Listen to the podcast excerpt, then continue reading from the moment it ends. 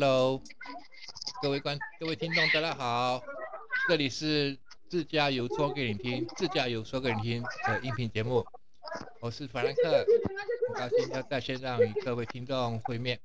今天呢是清明佳节，人潮特拥挤哈，客流量蛮多的。我们今天又再次欢迎邀请到一位云云南昆明的云南自驾一族的总会长郭会长。我们来掌声来欢迎郭会长。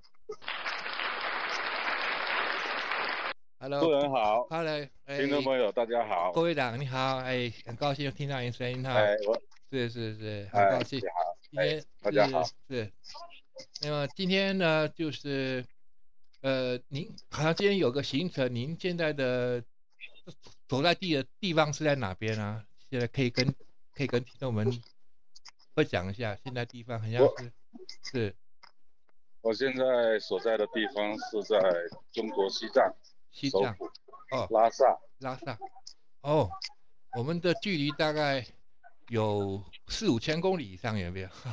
蛮远的一段距离哈，呃，是是。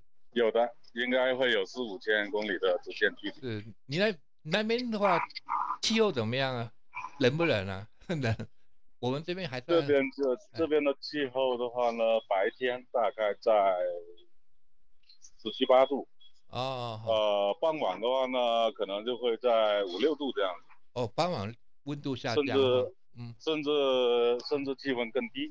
哦哦，好啊，郭会长现在在拉萨的市中心这里哈，就在那边，就是今天的话，就是可能就是从有队员要跟着你上的上上拉萨去去去看看，这样子是不是？嗯嗯。是的，今天我是到了那个拉萨的布达拉宫广场哦，拍了外景，嗯，然后是到了那个世世界佛教中心啊、佛都佛都大昭寺大昭寺哦，对，嗯，它啊、有然后在八角街上，在八角街上嗯嗯嗯，呃转经转经祈福，祈福啊，好的，他们有什么好有好的照片的话，可以跟您做个分享一下哈。我不想请问郭郭会长啊、当然 谢谢谢谢他的当然可以，当然可以好的好的，他待会跟您注记一下。当我们拿了分享您的照片，我们会在您的照片影片上面，我们会打上您的授权的一个字码哈。我们很尊重您的个人的这个哈这个著作权哈。可以好的，谢谢可以，谢谢，谢谢。那今天因为我的网名就叫我的网名就叫香巴拉，您香巴拉都可以那个哦直接用直接用香巴拉这个名义，或者嗯嗯我把我网名的藏文发给你，嗯嗯，你也可以用这个形式标记上去，好的可以，就是一般人家不告诉他就可以了。好。诶，我很像在那个领英那边也有看到你的个人的网页哈，你有在领英那边也有网页。好，没有关系，我一并的把它附在我们的这个官网上面。有兴趣朋友的话，知道云南昆明这边有一个自驾旅行团体哈，自驾一组的郭会长哈，请大家有需要的话就跟他们直接联系，没这这个是没有关系的哈。那我请问一下郭会长，您您进西藏这个路线的话，您从昆呃从云南的昆明那边出发，您是走怎么样的路线来进入这个西藏？可以大致跟我们稍微分享一下。我走的是中国最长的一条国道线，啊，国道二幺九线。二幺九线的话呢是是中国最长的一条国道线，它的公里数的话是一万零八百公里左右。哦，一万零八百公里，是。哦，你对那其中在云在云南段的话呢，围绕这个嗯云南怒江这一块进来，怒基本上是沿着是沿着国道二幺九。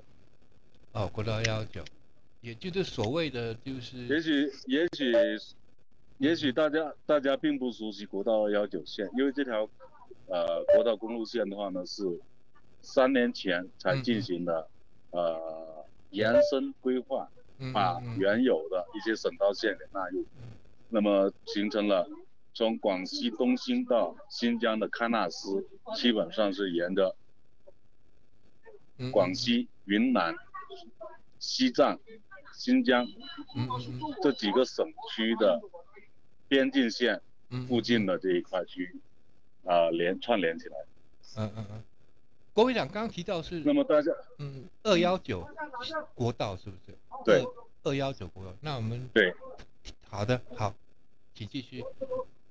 嗯呃，国道二幺九线在那个呃，在云南的怒江这边，也称之为美丽公路，对对对，有有有，我称之为美丽公路。那么那个从美丽公路的上边段的话呢，同时也是中呃全世界上有名的探险公路之一嗯嗯嗯丙嗯察察公路。丙察察哦，那个丙察察一个大峡谷，那个是最美丽的哈。有机会，观众听了听的话，先把它记起来哈。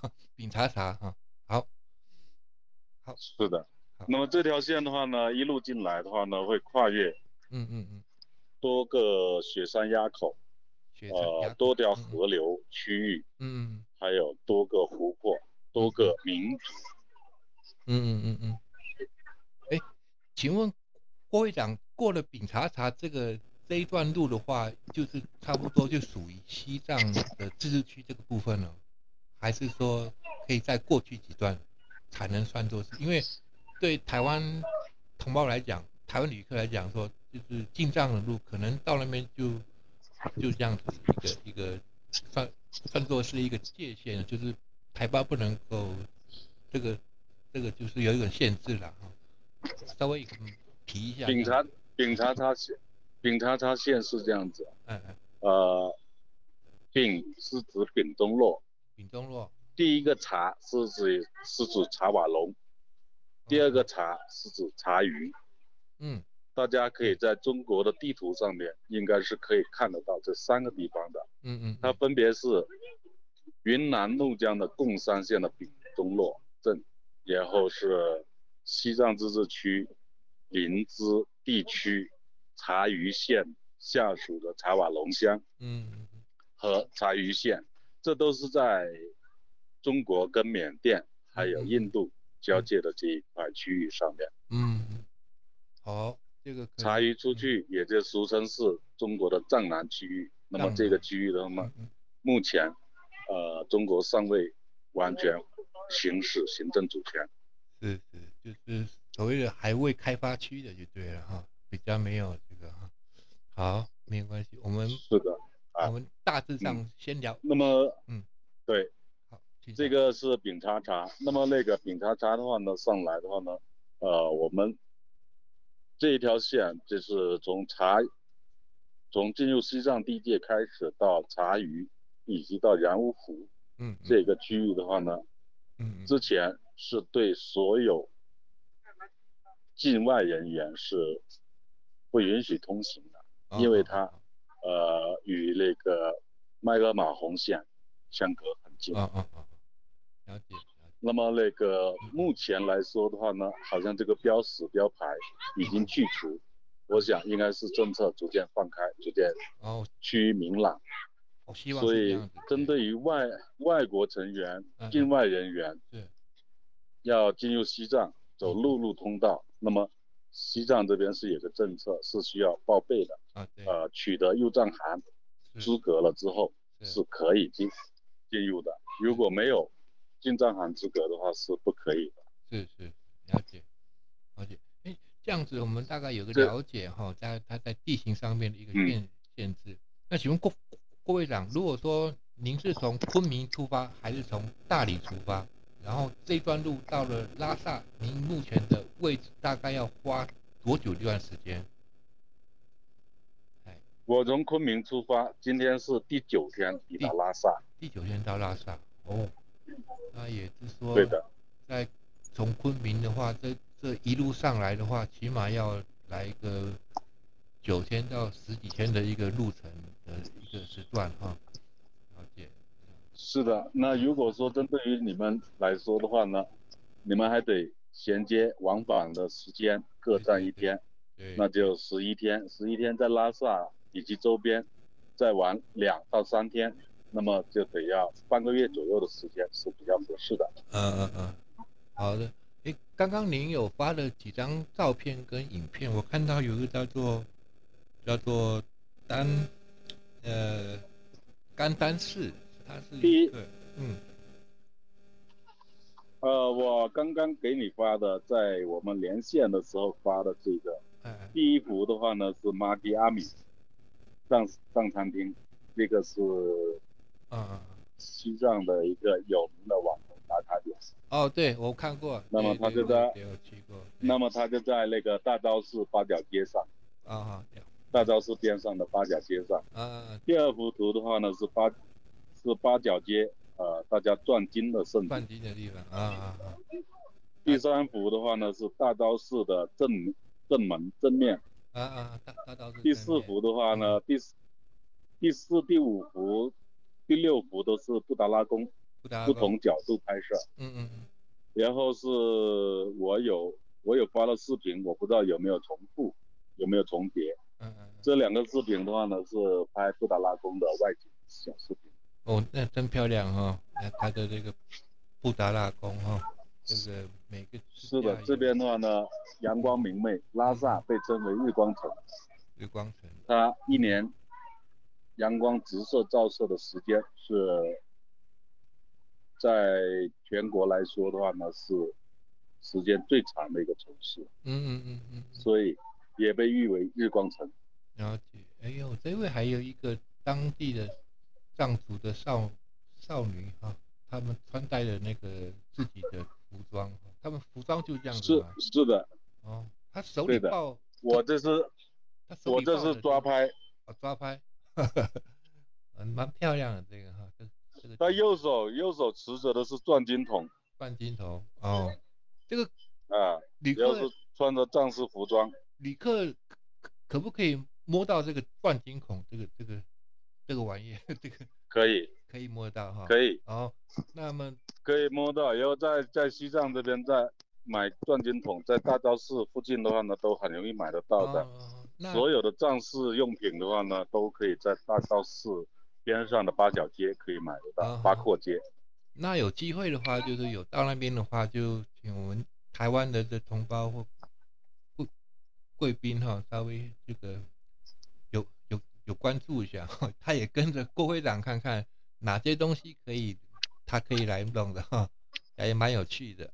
好，再接下来是那还有很多呃，他比如说下一个，我就比较慢一点哈，啊，好漂亮，这个真漂亮。这个真漂亮，不同角度的，还有影片哈。那你目前就在就在拉拉萨的这个嗯市中心这边转街，嗯是的，嗯，是的。那您我刚刚跟您连线的，刚刚跟您连线的时候，我还在八角街、八廓街这一块。呃那现在八廓街的话呢，呃，傍晚了，那个晚上了，天黑了，天要黑了。嗯天黑之前，商铺的话呢，要要进行关门了，因为围绕大昭寺以及八廓街这一块的话呢，对消防安全各方面的话呢，都是比较重要的。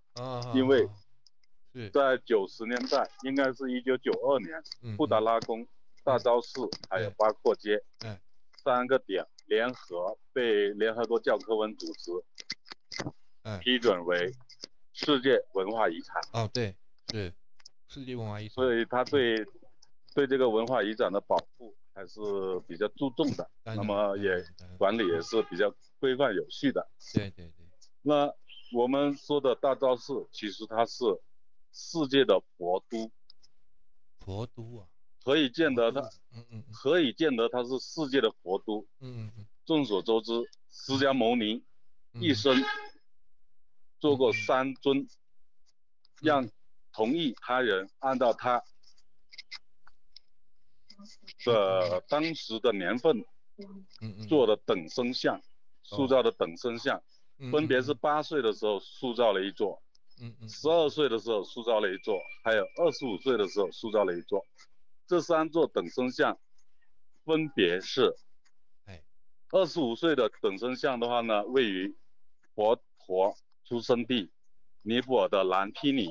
尼泊尔，好，这一尊在尼泊尔的那个南毗尼。哎，那么这一尊的话呢，是不常对客开放，也就是在具有重大法事活动的时候，嗯嗯，才有缘一睹尊容。嗯，但是绝大部分人是没有看到过的。嗯嗯嗯嗯。第二尊，嗯，第二尊是十二岁的等身像。嗯嗯嗯。那么那个十二岁的等身像，当时是由那个。尼泊尔的持尊公主持有的，她嫁到那个西藏吐蕃，西藏的那个藏王、中藏干部的时候，携带过来。那么这一尊本身像的话呢，在西藏的宗教斗争当中毁于灭佛活动。啊啊。那么第三第三尊的话是唐朝的中国唐朝的文成公主。携带进藏的，就嫁给松赞干布的时候携带过来的。那么这一尊的话呢，是目前完好的保存于大昭寺里边，供所有香客游人瞻仰。嗯啊，那么，嗯嗯嗯，在全世界目前只有这一尊是可以看得到的。对，所以说，在佛教的世界里边，嗯嗯嗯。大昭寺被大家公认为，嗯嗯嗯，世界佛都，嗯是，所以他大昭寺放了这一块宝的话，就是很多人，他他也是对外开放的哈，能够看到佛陀的话，就是这刚刚提的那三个，前前面两个非常困难，也也许看不到，这个哈到拉萨布达拉宫的旁边大昭寺这边。是对外开放的哈，好了解各位听众，还有对，嗯，有听到郭会长这样子一个说明哈，有机会来到拉萨西藏这里来的话，就有兴趣的话就不要放过这个机会，大昭寺这个景点哈，好，那么在对的，这是到了到了圣地拉萨的话，必然也是必须的，必须会去的一个地方，了解，哦，非非常好，我们。有这样子的一个信息，就就今天在那边的拉萨的旅客人数多不多啊？今今天在那边的人数，今天是清明节的。这段这段时间，这段时间抵达拉萨的游客，哎，非常多哦。